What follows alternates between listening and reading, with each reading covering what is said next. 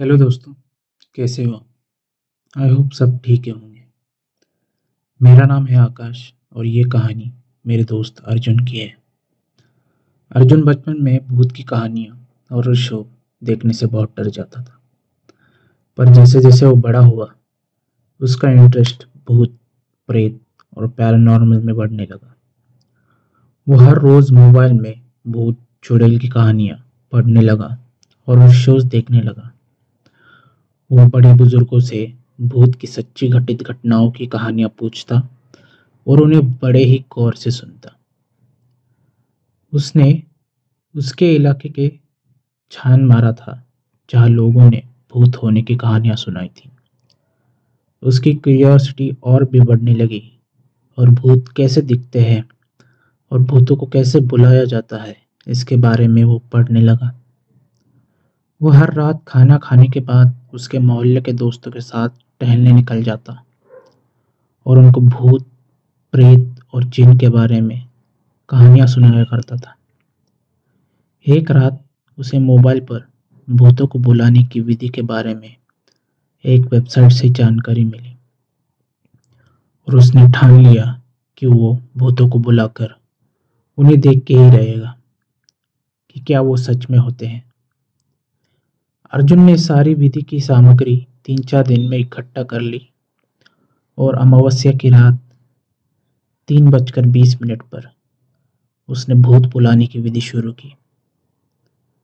उसने एक पेपर पर पेंटाग्राम बनाकर गोल आकार में पेंटाग्राम के पास मोमबत्तियाँ जलाई और उंगली से पिन घुसा के थोड़ा खून निकाल के उस पेंटाग्राम बने पेपर पर कुछ बूंदे खून की गिरा दी और कमरे की लाइट बंद करके मोबाइल में से पढ़कर मंत्र बोलने लगा।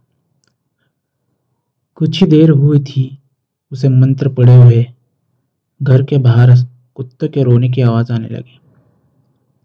अर्जुन फिर भी बिना रुके मंत्र पढ़ता रहा और अचानक एक एक करके मोमबत्तियाँ बुझने लगी और आखिरी मोमबत्ती बुझते ही कमरे में अंधेरा छा गया।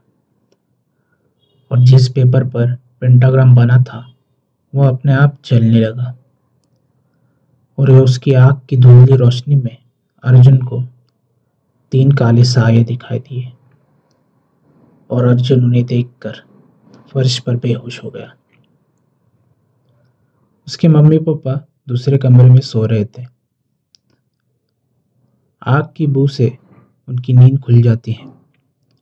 और वो किचन में देखने चले जाते हैं कि जलने की बू कहाँ से आ रही है। आग की बू का पीछा करते करते वो दोनों अर्जुन के कमरे की तरफ़ बढ़ते हैं और देखते हैं कि अर्जुन फर्श पर बेहोश पड़ा है और गोल बुझी हुई मोमबत्तियों के बीच पेपर जला पड़ा हुआ है। उन्हें यह सब देखकर कुछ समझ नहीं आ रहा था कि अर्जुन आधी रात को ये सब क्या कर रहा था। अर्जुन की माँ ने अर्जुन के गालों पर हल्के थप्पड़ मार के उसे जगाने की कोशिश की। जैसे ही अर्जुन को होश आया, वो फट से खड़ा हुआ और उसके पापा को देखकर ज़ोर ज़ोर से गुर्राने लगा। उसके पापा दरवाजे के पास खड़े थे। अर्जुन उसके पापा से आग मिलाकर गुर्रा रहा था। और अचानक उसके पापा के हाथ और मुँह टेढ़े होने लगे। ये देखकर अर्जुन की माँ ज़ोर ज़ोर से चिल्लाने लगी। उनकी चीख सुनकर मैं और मेरे घर वाले तुरंत उसके घर की ओर भागे और हमने देखा कि अर्जुन जानवर की तरह गुर्रा रहा है।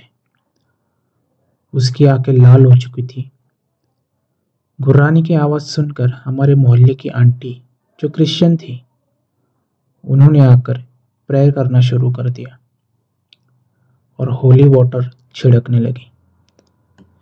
जैसे ही होली वाटर अर्जुन पर छिड़का गया, अर्जुन अजीब आवाज़ में चिल्लाने लगा।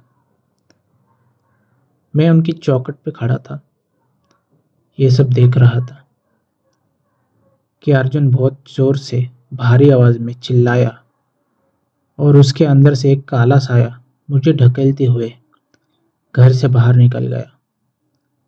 मैं उनकी चौकट से गिर पड़ा, जैसे किसी ने मुझे बहुत ज़ोर से धक्का दिया हो। और फिर अर्जुन बेहोश हो गया और उसकी माँ ने उसे बेड पर सुला दिया और सभी अपने घर चले गए। ये कहानी आपको कैसे लगी? मुझे कमेंट सेक्शन में बताएँ। और ऐसी ही सच्ची हॉरर स्टोरीज कहानियाँ सुनने के लिए हमारे चैनल को सब्सक्राइब कीजिए। धन्यवाद।